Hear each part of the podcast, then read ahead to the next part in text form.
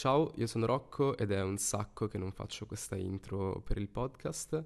Questa non è una puntata di lento, ma è eh, la registrazione di un evento dal vivo che si è tenuto eh, giovedì 19 gennaio 2023 a Casa Natural, uno spazio di co-working e co-living a Matera, dove lavoro e di cui da qualche mese sono diventato vicepresidente. Eh, Casa Natural Incontra è un format eh, che ho pensato e abbiamo pensato insieme al direttivo eh, pensando di ospitare varie persone a Matera e organizzare con loro dei momenti di, di scambio collettivo con gli associati e, e, in generale la comunità di Casa Natural. Eh, in questa prima puntata eh, ho avuto il piacere di eh, intervistare e fare due chiacchiere con i ragazzi del Museo TAM, con Dario e Deborah del Museo TAM, un museo di arte contemporanea che dopo un lungo percorso raccontato attraverso i social con un progetto chiamato Volevo solo aprire un museo, sono riusciti il primo dicembre 2022 ad aprire il loro museo di arte contemporanea a Matera. Quindi eh, vi lascio alla registrazione della puntata. L'audio non è il migliore, nel senso che eh, è un po' basso, però dovrebbe essere abbastanza comprensibile, in particolare le voci di Dario e Deborah lo sono più della mia. Vi lascio a, al podcast. Buon ascolto. Ok, benvenuti. Ricordiamo che siamo anche in diretta su Facebook per gli associati, quindi cerchiamo di non fare tanto rumore adesso e possiamo iniziare. Questo è eh, Casa Natural Incontra, che è un format che abbiamo creato quest'anno. Io sono Rocco e da qualche mese sono il direttivo insieme a Nicola e Roberta e abbiamo deciso di, di questo format per portare e ospitare a Casa Natural persone in realtà interessanti legate all'innovazione sociale e culturale. In questo caso abbiamo qui il Museo TAM, nella, nelle persone di Dario e Deborah, e vi chiedo di presentarvi al volo e di raccontare cos'è il Museo TAM e come vi è venuta questa idea di aprire un museo di arte contemporanea a Matera. Vai. inizia. Ah, io, io, mi presento e poi faccio, lascio a Deborah la presentazione. Io sono Dario, sono Dario del TAM, eh, questo diciamo, museo di arte contemporanea che è nato da pochissimo. Deborah vi racconterà meglio quello che facciamo. Io in particolare mi occupo all'interno del museo TAM eh, della parte di comunicazione e insieme a Deborah poi ci occupiamo della selezione editoriale del bookshop del TAM, quindi è il mio piccolo ruolo all'interno dello spazio. Prego. Sono Deborah del TAM, eh, sono, faccio parte di una società, di un'impresa sociale che si chiama Torretta SRL che costituisce il direttivo di questo museo di arte contemporanea che come ha detto Dario si chiama Tower Art Museum, è aperto a Matera da pochissimo, il primo dicembre 2022. Um, abbiamo scelto di essere consapevolmente un museo di arte contemporanea perché eh, diciamo ci prefiggiamo l'obiettivo di diventare innanzitutto un centro di produzione culturale. Ehm, essendo un museo privato, ehm, diciamo, questo poteva risultare anche difficoltoso a livello di diciamo, accessibilità ai bandi e soprattutto sostenibilità del museo. Quindi la, la, gestione è un'impresa sociale proprio perché questo ci, è una cosa da grandi, perché ci permette di essere innanzitutto riconoscibili sul territorio e soprattutto perché questo abbiamo scoperto negli anni ci dà accesso a tantissimi bandi, a tantissimi finanziamenti che ci sarebbero stati preclusi se avessimo scelto di essere una cooperativa sociale oppure un'associazione. Siamo anche molto giovani, quindi non vi nascondo che questa scelta è anche per darci un po' di credibilità perché abbiamo tanto da dimostrare, quindi piantare un piccolo seme che sia tra virgolette serio, anche perché non siamo persone che si prendono tanto sul serio, è necessario ad un certo punto per eh, dare proprio la nostra impostazione, fare quasi una dichiarazione di intenti e dire vogliamo fare questo, siamo un'impresa sociale, nel terzo settore vogliamo fare le cose sul serio, in grande, insomma, vediamo che, che succede. Malissimo, questa spiegazione tremenda, anche perché mi stai facendo fare una cosa che Mauro non è mai riuscita a farci fare, ovvero un podcast. Noi abbiamo un podcast come museo, però io sono comparsa in una sola puntata, quindi questo è la, il mio secondo podcast nella vita. quindi alle spalle del TAM, questo museo che è aperto da quasi due mesi, c'è un percorso abbastanza lungo, fatto anche di difficoltà, eh, anche immagino paura di fallire e questo percorso l'avete raccontato negli ultimi anni con il nome Volevo solo aprire un museo. So se Dario vuole raccontare. Sì, assolutamente. Sicuramente quella è una parte, diciamo, abbastanza fondante del nostro percorso. In qualche modo ora facciamo un po' quelli grandi che ci chiamiamo TAM, però in realtà veniamo da questa, uh, questo percorso che nasce in realtà nel 2017. Noi, uh, il percorso nasce nel momento in cui scopriamo uh, il luogo che poi è il centro, il fulcro del museo, che è una torre medievale che si trova nel cuore dei Sassi di Matera, che era stata abbandonata per tanti motivi un po' particolari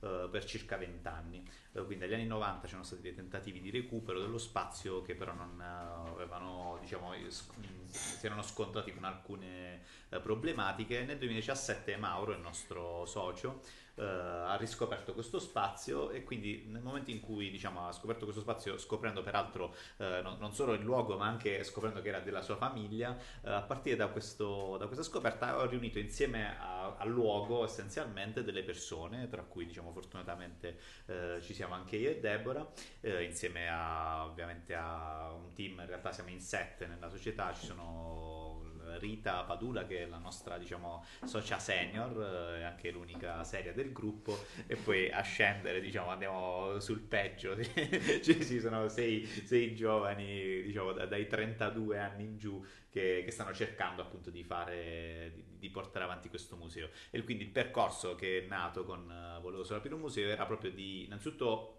diciamo, creazione e ripulita, ristrutturazione dello spazio, però anche di racconto, perché ci, c'era questa domanda che ci frullava in testa, nel senso cosa accade, noi sappiamo benissimo cosa succede nei grandi musei contemporanei e non del mondo, eh, una volta che sono aperti, proviamo a raccontare quello che accade prima dell'apertura. E quindi a partire da questa domanda che ci siamo fatti è nato il progetto Volevo aprire un museo, in cui abbiamo, insomma, per chi avrà la sfortuna di incrociarlo, o già l'ha incrociato, un'estetica molto infantile, eh, quindi scritte a mano abbiamo anche un ghostwriter che è Nicola che ha, ha, ha molto ha, ben ricopiato, ha riprodotto le nostre equità, è talmente facile che ci è riuscito anche Nicola, scherzo. In realtà abbiamo creato un'estetica molto infantile Uh, però riconoscibile, quindi ha creato un tratto e anche un tipo di ironia molto riconoscibile che ci ha permesso di andare anche diciamo, al di fuori del nostro piccolo orticello, facendoci conoscere uh, in altri luoghi, a, diciamo a Santermo, la te questi colleghi vicino al massimo. okay. I tuoi luoghi, tra l'altro. esatto. Scherzo, scherzo. Per fortuna diciamo, abbiamo incrociato delle persone che uh, diciamo, il percorso è stato irto di ostacoli, così come è stato diciamo, anche uh, pieno di cose belle che, che sono che ci sono accadute eh, nei momenti di difficoltà eh, alcune persone eh, che abbiamo incontrato su, sul nostro mh, mm, diciamo, nella nostra vita uh, cito, diciamo, non perché ci ha invitato, perché devo fare piaceri, anche Rocco è stato comunque un, una persona importante che abbiamo incrociato per caso da, uh, diciamo, dai messaggi Instagram, in realtà ogni tanto bisogna leggerli perché incontri persone interessanti, uh, ci, ci, ha permesso di essere qui e di arrivare al primo dicembre, ad aprire quella porta e ad avere anche qualche persona che è venuta all'inaugurazione nonostante l'abbiamo annunciata due ore prima, quindi essenzialmente questo è il percorso. C'è, esatto, c'erano, c'erano. Prima, prima, prima, che fossimo mainstream sono venuti, quindi sì. ci sta. Poi dobbiamo dire che Volevo solo aprire un museo, è nato nel 2017, però continuerà nel tempo perché alla fine è, mm, diciamo, parla di noi, parla con il nostro linguaggio. Abbiamo i canali ufficiali, quelli istituzionali del museo, che sono sotto Museo TAM, sia su Facebook che su Instagram, non è una pubblicità, però... però poi mettiamo i link nella diretta, dovrebbe esatto. Continueremo a parlare da Volevo solo aprire un museo perché da lì che abbiamo costituito la prima comunità, che noi chiamiamo Comunitam, che è stato un evento straordinario perché si parla di amici di un museo, gli amici del museo quando c'è il museo. Noi non avevamo il museo, però avevamo tanti amici del museo, tra cui Rocco e tante persone sì, qui presenti. Quindi vi rassicuriamo e non vi abbandoneremo, continueremo a parlare in maniera scanzonata e riverente da lì, insomma. Allora, la prossima domanda che vi faccio è come ci si sente a due mesi, quasi due mesi dal, dall'apertura del museo e del bookshop del TAM? Beh, sicuramente felici, eh, diciamo è stata ora è, arrivato il bello, ecco, perché finora chiaramente era molto difficile anche immaginare tante, tante cose scritte su carta, tante, tanti progetti, tante idee, però finché non le vedi realizzare tutto quello che ti sei immaginato, uh, finché non lo vedi anche rapportato alle persone che incontri, essenzialmente quello, non sai se in effetti è una cosa che funziona, non funziona. E soprattutto uh, quello che abbiamo realizzato, diciamo il museo, tutta l'operazione che corre intorno, eh, è nato essenzialmente da un'esigenza personale, cioè quando si fanno le cose, almeno io le, le faccio prima per me, poi, poi spero che incontrino il, il, il, gusto degli altri e quindi era importante per noi misurare uh, questa cosa rapportandola alle persone che incontriamo. Per fortuna stato, diciamo, ci tenevamo molto, dopo aver sbagliato un sacco di date in questi anni, ci tenevamo ad aprire entro dicembre 2022, essenzialmente per, diciamo, aprire in un mese che fosse abbastanza fortunato rispetto alle presenze, flussi di persone, sia turisti eh, ma anche, diciamo, cittadini e, e, quindi abbiamo incrociato anche grazie a una, diciamo, una posizione fortunata perché essenzialmente il luogo si sviluppa su due ambienti.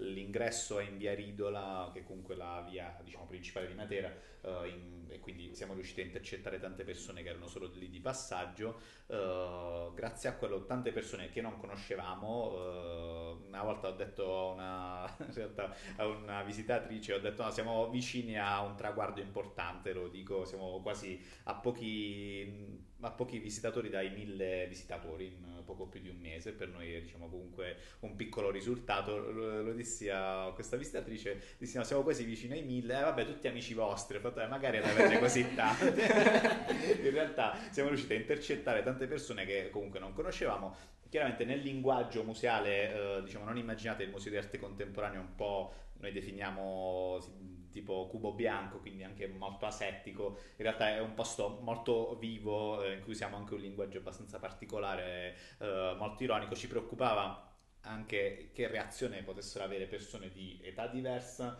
provenienza diversa, estrazione diversa per fortuna eh, abbiamo avuto una sola recensione finora, eh, però eh, almeno sui, diciamo, su internet, però dal vivo ne abbiamo avute tante e, e sembra che, insomma, che, che, stia piacendo, quindi questo è già un, una piccola felicità. Sì, Ho parlato sì. troppo. No, però... va benissimo. Io sono timida, quindi va bene così. No, sta funzionando, quindi raccoglie un po' di soddisfazione e mi sto rendendo conto, penso di parlare a nome, a nome di tutti, che le persone rivestono tanta fiducia nei nostri confronti e questa è una cosa meravigliosa perché spesso anche noi abbiamo avuto dei momenti un po' duri, pur essendo in sette, per fortuna siamo in sette perché ognuno tira su l'altro, però finché non avevamo il riscontro poi con le persone e la realtà, non pensavamo questa cosa potesse effettivamente così tanto funzionare che le persone, tra virgolette, quasi avessero bisogno della nostra presenza sul territorio e noi ovviamente viceversa abbiamo bisogno delle persone che hanno bisogno di noi, ecco. Vi chiedo qual è la cosa più bella che vi è capitata dall'apertura fino ad oggi e anche la cosa più brutta. um, vado no, no, vai, vai, perché vai. ce l'ho in punta. In realtà la cosa più bella e la cosa più brutta coincidono, così me la sbrigo okay. subito. Allora, abbiamo ricevuto, abbiamo avuto in visita una persona a dicembre. Eh, diciamo in questo piccolo racconto che stiamo facendo io e Dario di volevo solo aprire un museo di TAM abbiamo messo un po' di problemi che ovviamente a livello burocratico stiamo affrontando dal 2017 a oggi. Eh, però questa persona che è venuta in visita e ci segue dal 2017, poverino, ehm, mi ha detto a un certo punto a fine visita, beh però non state messi così male, cioè non siete così rovinati, quindi che, che ci state raccontando? E ho detto accolgo eh, questa, questa osservazione come un complimento perché evidentemente non facciamo pena, quindi evidentemente sembra che tutto stia funzionando, però dietro ci sono tanti compromessi, tante scelte eh, fatte, diciamo, cambiate all'ultimo proprio perché c'è una piccola sofferenza legata ad alcune questioni che sono in risoluzione per fortuna, che però a quanto pare stiamo riuscendo a nascondere bene al pubblico, quindi la cosa positiva è che mostriamo il meglio, però la cosa negativa è che forse a volte anche questo non prendersi troppo sul serio può fare illudere che poi il racconto triste che facciamo sia solo una narrazione, uno storytelling, che invece non sia la realtà, invece è reale. Ecco. No, io volevo solo dire che Rocco ci aveva un po' anticipato le domande, ma non ho studiato, quindi non mi ero preparato questa domanda e ora ci stavo un po' riflettendo. Uh, direi che il meglio deve ancora venire, faccio queste frasi okay. motivazionali, però in realtà scherzo. No, sicuramente un momento abbastanza, ora provo a ripercorrere un po' i vari momenti, un momento abbastanza, uh, diciamo, uh, bello, prima di aprire, cioè nelle ore prima, mi sembrava, beh dai, stiamo aprendo, non è, alla fine non è niente di che, un giorno normale. Poi dopo la prima, dato che il percorso si sviluppa essenzialmente in questa maniera, le persone arrivano in via Ridola, in via Ridola c'è il bookshop e la biglietteria, quindi da, da lì poi si scende nel piano sottostante dove c'è una piccola sala cinema in cui mostriamo il video introduttivo della mostra. Quindi essenzialmente, ovviamente, oltre a qualche diciamo, amico resistente che era venuto lì per l'inaugurazione, c'erano ovviamente i parenti, come almeno i genitori, ecco, era in questo okay. senso. E quindi dopo la prima, la prima visione del video, quando ho visto le persone che uscivano di lì, ammetto che un po', un po', di emozione c'è stato, quindi considero quello il punto poi più, più alto. Eh, rispetto alle cose brutte, in questo momento non mi vengono, diciamo, le cose brutte tra virgolette, però sono positive, il fatto che ovviamente da quando siamo aperti eh, il posto è diventato, diciamo, un approdo di, di, tante persone, anche di chi non vuole vedere la mostra, ma vuole venirci a, a chiacchierare, vuole venire a chiacchierare, vuole venire a passare del tempo. C'è un nostro affezionato amico che purtroppo oggi è venuto, ma io non c'ero, che, che ci viene sempre a trovare della vicina Montescaglioso e ha, e ha scritto un libro sugli UFO e, che, vorremmo, che, un giorno vorremmo magari presentare. Quindi questo è, diciamo, è bello. Io la considero comunque una cosa bella, però non, oggi non c'ero. Okay. Un'altra cosa bella è che i genitori che sono venuti nello spazio hanno capito che ora abbiamo un lavoro eh e quindi non ci manderanno più i link dei concorsi ah, ah, ah, almeno per un paio di mesi, ma poi, poi ricomincerà. Per me è la cosa migliore perché mia madre mi mandava i link per lavorare negli altri musei. Io dico, mamma, me lo sto aprendo il museo, quindi okay. più o meno. Perfetto, quindi facendo i seri ti volevo chiedere, Deborah, qual è il ruolo della didattica secondo te in ambito museale e quanto è importante nel 2023? Sì, Rocco fa a me questa domanda perché dovrei essere l'esperta nel gruppo. Lo sono, mi sono un po' formata negli L'abbiamo anni. L'abbiamo mandata a studiare nelle esatto, migliori. Però all'inizio della mia presentazione mi sono dimenticata di dire che in questo direttivo mi occuperò principalmente di immaginare e poi realizzare laboratori di didattica museale.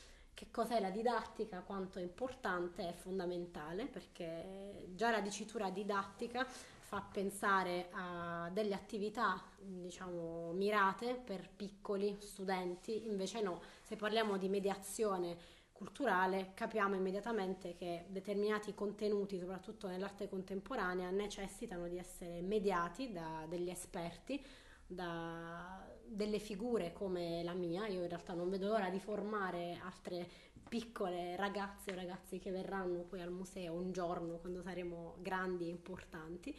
E ehm, queste figure sono fondamentali perché si ha proprio un preconcetto quando entri nel museo che l'arte, ma soprattutto l'arte contemporanea in generale, che ha delle forme concettuali, dei colori o delle formule poco chiare, questa arte con, con questo metodo possano essere, diciamo, mh, qualcosa di incomprensibile, mentre il mediatore ha proprio il compito di farti capire come in realtà la percezione umana arriva ben oltre, quindi è importante sentire quelle opere attraverso alcune attività. Io prediligo spesso le attività sensoriali, quindi toccando con mano, annusando oppure percependo uno spazio in maniera diversa, non come una chiesa, perché in Italia purtroppo i musei sono degli spazi sacri e non è così, il museo va toccato, vissuto, mangiato anche quando è possibile mangiato con gli occhi eh, soprattutto, quindi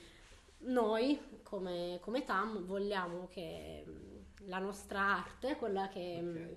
Noi eh, mettiamo, allestiamo nello spazio, sia un'arte che si comprenda da sola innanzitutto dei facili contenuti, sia un'arte di artisti in vita, eh, viventi che quindi si potranno incontrare attraverso laboratori nello spazio e che sia un'arte che anche attraverso le nostre attività sia facilmente percepibile perché l'arte non è elitaria, non è per esperti e soprattutto l'arte contemporanea nasce come un qualcosa di estremamente politico e rivoluzionario, quindi puoi incasellarla in allestimenti sbagliati o in una critica d'arte che ti fa sentire in soggezione, per noi non ha senso. Quindi diciamo il TAM eh, cercherà di facilitare contenuti ben difficili. Ok. Volete o potete farci qualche spoiler, darci qualche anticipazione su dei progetti che avete in mente? O... Sì, in realtà possiamo fare un piccolo spoiler della mostra che dici proprio sì, sì, per far capire. La, la... Abbiamo anche l'esclusiva. L'esclusiva. Solo per Però questa te la vediamo. Se volete l'esclusiva, non è gratis l'esclusiva, okay, poi, poi vediamo. Eh, diciamo la mostra che è in allestimento al TAM in questo momento si chiama Il restauro dell'ipogeo ciacurreo del trio Cane Morto. Cosa ho detto? Allora, i Cane Morto sono un trio di writer, quindi vengono dal mondo dei graffiti, quindi solitamente dipingono, sbombolettano pareti, eh, treni e lo fanno con volto incappucciato ed entità celata. Nel nostro spazio hanno realizzato però qualcosa di molto particolare in cui è coinvolto l'affresco ma anche la scultura. E, ehm, la cosa simpatica è che il visitatore, eh, diciamo, vedendo queste opere, ad un certo punto arriva a capire una determinata storia, un determinato tipo di narrazione che va proprio a cavallo tra la ricostruzione, la realtà e la fiction, perché insomma sto spoilerando okay, tantissimo, un po', Però, dai, un po troppo. L'idea è proprio quella di narrare una nuova storia della città attraverso l'arte di questi artisti che si chiamano Cane Morto. Quindi in una parte, per esempio, degli affreschi abbiamo immaginato, soprattutto con i più piccoli, di usare il corpo ascoltando la musica e danzando, quindi faremo ascoltare ai bambini e ai ragazzini eh, le musiche che i ragazzi ascoltavano gli artisti durante la realizzazione delle opere e quindi tre diversi mood per immedesi- immedesimarsi in tre diverse atmosfere, prendendo poi la forma delle pitture che sono sulla parete. Ognuno poi sceglierà la sua posa, insomma, proprio per empatizzare con l'opera attraverso l'utilizzo del corpo. Laboratorio adatto a grandi e piccini, cioè possono... Anche possono... Tecnoraver possono venire potrebbero a... venire a, a fare questo a ballare, sì. okay.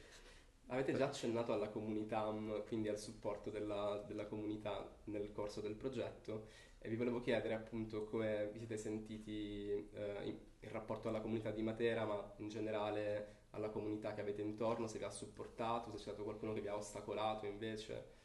Uh, sì, in realtà diciamo il, il, termine comunità è nato in particolare per identificare un gruppo preciso di persone che sono essenzialmente le persone che uh, noi nel 2021 abbiamo aperto un crowdfunding uh, sul nostro sito in cui chiedevamo, diciamo, ovviamente ci rivolgevamo prima di tutto al nostro piccolo cerchio di persone che giravano intorno al progetto Voloso Piro Museo di sostenerci, era un momento un po' particolare, venivamo da diciamo Covid, eh, questioni varie di, varia, di varia natura e anche per il progetto era un momento un po' di stasi su alcune, su alcune cose e quindi abbiamo ripreso una, vecchia, una nostra vecchia idea che era essenzialmente di fare questa raccolta fondi Uh, avevamo già scattato nel 2019 le, le foto della campagna fondi. E ovviamente uh, diciamo, non, non, ci piaceva farla in maniera così tradizionale e tranquilla. E abbiamo uh, dato la sua particolarità non, ci potevamo, non potevamo nemmeno andare da una di quelle classiche piattaforme di raccolta fondi abbastanza serie perché avevamo delle foto molto, molto tremende da un certo punto di vista. Perché le, le, le, ricompense che chiedevamo alle persone erano di questo genere. Con 5 euro ti salutavamo per strada.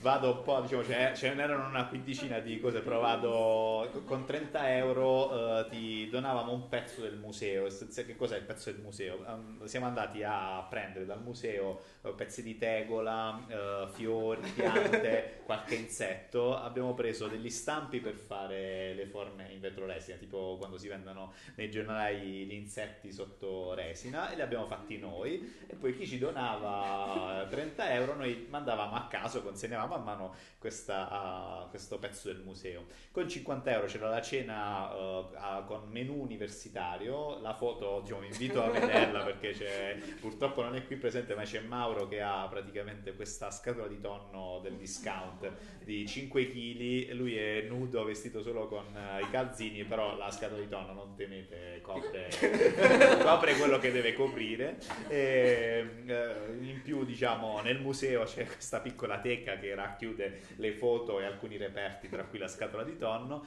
E quindi c'era la cena menù universitario, era fatta con uh, pasta col tonno, la classica pasta dell'universitario, però c'era anche il dolce e la viennetta.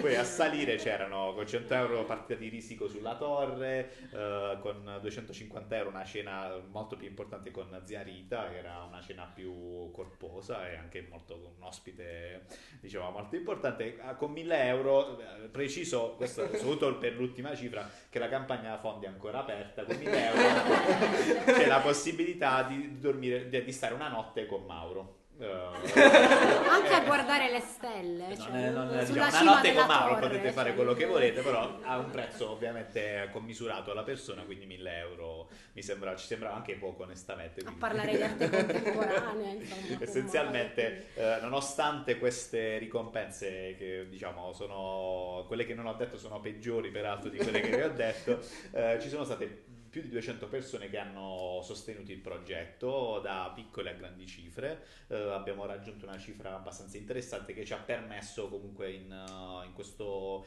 uh, periodo, anche, cioè, ha contribuito molto anche all'apertura dello spazio. Quindi uh, le persone che sono intorno a noi hanno colto anche la natura di quello che volevamo raccontare, che in effetti il pretesto era la raccolta fondi e le ricompense erano solo un pretesto, ma ha colto anche l'ironia di, del nostro messaggio e, e quindi siamo contenti che diciamo, queste persone in maniera, l'hanno fatto in una maniera uh, più fattuale, però allo stesso tempo uh, anche chi non ha donato abbiamo costruito intorno, per fortuna diciamo, intorno a noi si è, si è costruita più che abbiamo costruito una comunità di persone ampia che, che, che ci sostiene anche moralmente e questo diciamo, è stato importante anche perché uh, noi sentiamo molto, soffriamo molto il fatto che tendenzialmente siamo una fascia d'età, siamo trentenni a Matera, che è una delle cose peggiori che possa accadere a una persona nella vita, perché eh, non peraltro, perché è una generazione che tendenzialmente non è presente in città, perché la maggior parte delle persone della nostra età sono andate fuori a studiare, eh, chiaramente Matera per quanto sia una città fortunata sotto tanti punti di vista, è una città molto turistica, ha rispetto al circondario tante cose buone, però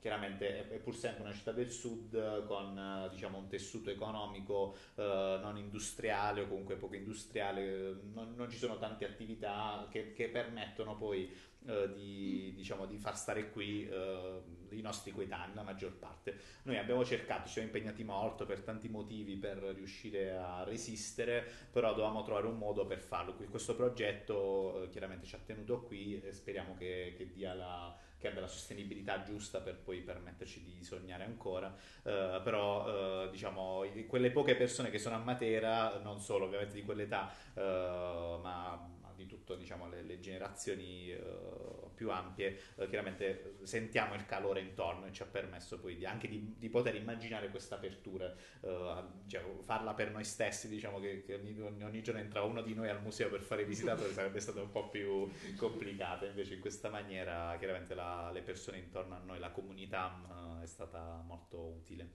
anche, anche, per le idee, sì, sì, no perdono, finito, anche per le idee che, che comunque sono arrivate, per come si sono diciamo, innestate nel progetto è stata una parte fondamentale. Anche gli altri musei che ci sono in città ci sono vicini, ma, ma questo da sempre, quindi noi che siamo gli ultimi arrivati ci sentiamo ovviamente abbracciati da, da, questo atteggiamento super positivo nei nostri confronti, quindi sono venuti in visita anche persone che lavorano negli altri musei come il Musma Lanfranchi e Ridola, anche perché siamo nella via dei musei in via Ridola, insomma.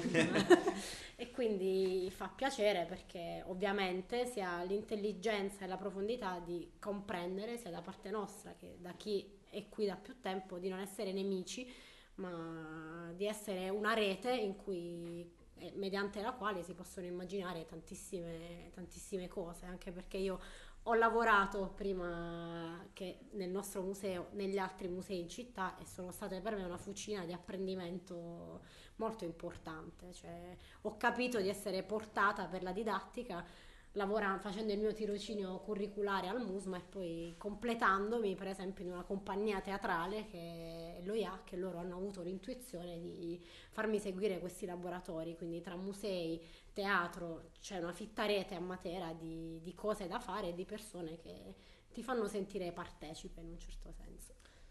Va bene.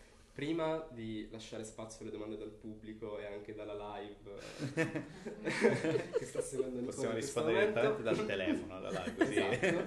C'è un, un'ultima domanda che faremo a tutti quanti gli ospiti di Casa Natural Incontra ed è chi vorreste vedere eh, su queste poltrone, quindi come futuri ospiti di Casa Natural Incontra, può essere un collettivo, una persona, eh, una realtà che vi, che vi interessa e non è importante che questa cosa sia fattibile, realizzabile, può essere chiunque, però dovete dirci anche perché vorreste vedere questa, questo collettivo, questa persona qui.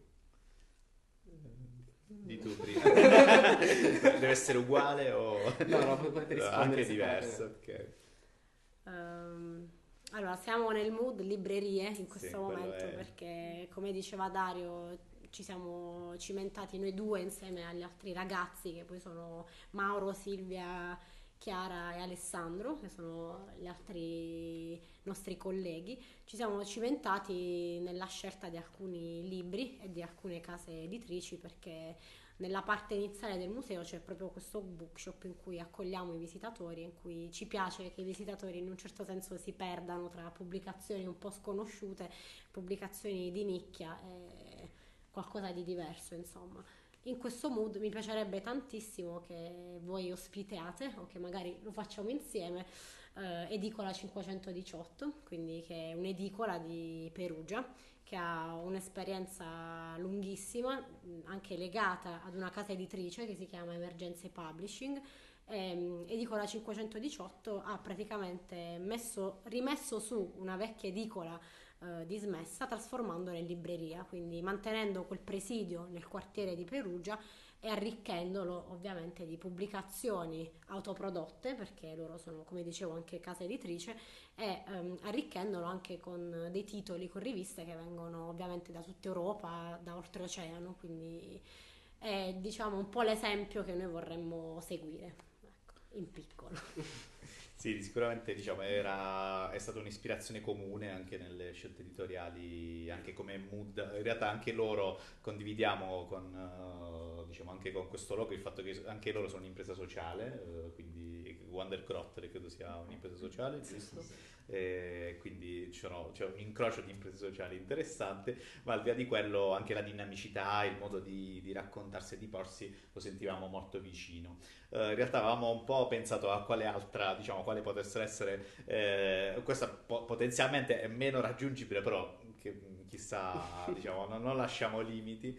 E in realtà c'era un, qualche anno fa, siamo stati nel 2019, abbiamo detto alle nostre famiglie che andavamo a fare un viaggio di lavoro a New York. In realtà poi non abbiamo lavorato nemmeno un giorno perché, vabbè, abbiamo sbagliato incrocio con le persone che dovevamo incontrare. Loro ci hanno detto che stavano, stavano fino al giorno prima in cui ne siamo arrivati. Però al di là di quello è stata comunque utile. No? Dopo tanti anni ci siamo ritrovati, abbiamo fatto, diciamo, siamo stati dieci giorni a New York, abbiamo fatto vari giri. Uno dei posti più belli in realtà, oltre a quelli classici che in qualche modo si conoscono, era un posto, un mood molto che ci sta sovrastando ultimamente, quello della, della, carta stampata, quindi siamo stati in questo posto che si chiama Printed Matter New York, che è una sorta di, eh, diciamo, enorme libreria, però fatta di, di piccole editorie indipendenti, quindi c'erano quelle classiche fanzine tutte curate, colorate, di vari argomenti, libri uh, incredibili che non avevamo mai visto e c'è stato anche, diciamo, per, per quanto poi da, da, allora ci siamo dimenticati i titoli che c'erano, per, era di là morto da venire